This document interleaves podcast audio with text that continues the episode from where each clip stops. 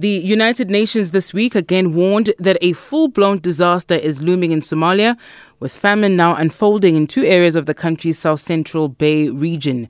The Horn of Africa is in the grips of the worst drought in four decades, with experts predicting that the region is on track for a fifth consecutive failed rainy season.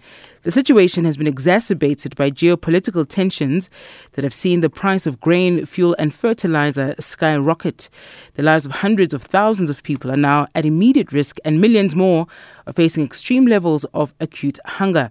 To talk to us about the drought situation on the ground, we are joined on the line by Petroc Wilton, spokesperson of the United Nations World Food Programme in Somalia. Thank you for your time with us this morning, Petroc. Uh, what is the, the current severity of the, the drought in Somalia and, and the region broadly? Thank you very much, and thanks for having me on. So, I mean, as you've mentioned, um, four consecutive failed rainy seasons. That's across two years. There's two rains per year. Um, this is these are the driest conditions we've seen in 40 years, and yes, we are already concerned that the next rainy season will also underperform. That's coming up um, in ju- just in um, a few weeks from now, actually.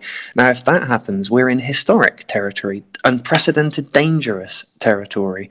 Um, and the impacts in terms of food security across the region are very severe indeed. 22 million people across Ethiopia, Kenya, Somalia, Djibouti as well, um, facing severe hunger. Um, and Somalia, as you say, um, we heard this week that we have now a projection of famine, so a, a, a warning that famine will happen in, to begin with, a few areas of Somalia, mm. and that, of course, could spiral, as was the case in 2011, um, when you know the last major famine in Somalia killed more than a quarter of a million people. That also started in some regions and then um, escalated. What sort of interventions are we seeing, Petroc, uh, to, to, to try and, of course, support the people who are mm. affected by the drought? So the critical thing here is that the world cannot wait for a declaration of famine to act because by then it'll be too late. Yeah. In 2011, half of those quarter of a million who died had died before the official declaration of famine. Now, at WFP, the World Food Programme, we haven't been waiting. Um, I think you and I last spoke in uh, back in June. I was yeah. last on this program in June, um, and since before then, actually, since April, we have more than doubled the number of people we're reaching with life saving food assistance, getting food assistance, often in the form of cash, to the people who are most at risk. Um, we're now reaching uh, 3.7 million people um, with just life saving food relief, 300,000 plus with special nutrition support um, for young mums and, um, and, and small children. That's the most we've ever reached in Somalia as WFP.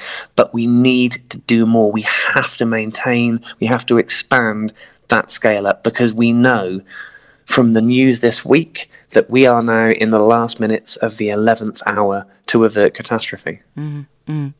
Of course, as, as people then run away from these devastating conditions, it, it also uh, creates uh, or, or, contributes to an additional um, crisis of migration. So, where are people mm. moving to to seek refuge? And particularly because the region or the Horn of Africa is, is affected essentially, where are people running off to? So what we've seen, what I've seen, um, principally in um, in Somalia, in that context, um, is internal displacement. Mm. as of I think July this year, you had a million people in Somalia who had run from their homes, um, yes, sometimes to avoid conflict, but mostly that that million was people specifically displaced by the drought. And when you see it on the ground, um, it, it's it's just heartbreaking. There are there, there, are IDP camps the size of towns, small cities. They're growing larger by the day. These are just huge clusters of improvised tents, of um, of rags, of discarded clothing, stretched over sort of bent twigs, and you can see people streaming into these places by the day, just desperately searching for humanitarian support, fleeing the areas worst, uh, worst hit. I've even been to some of the areas most affected by the drought, um, especially in the central region.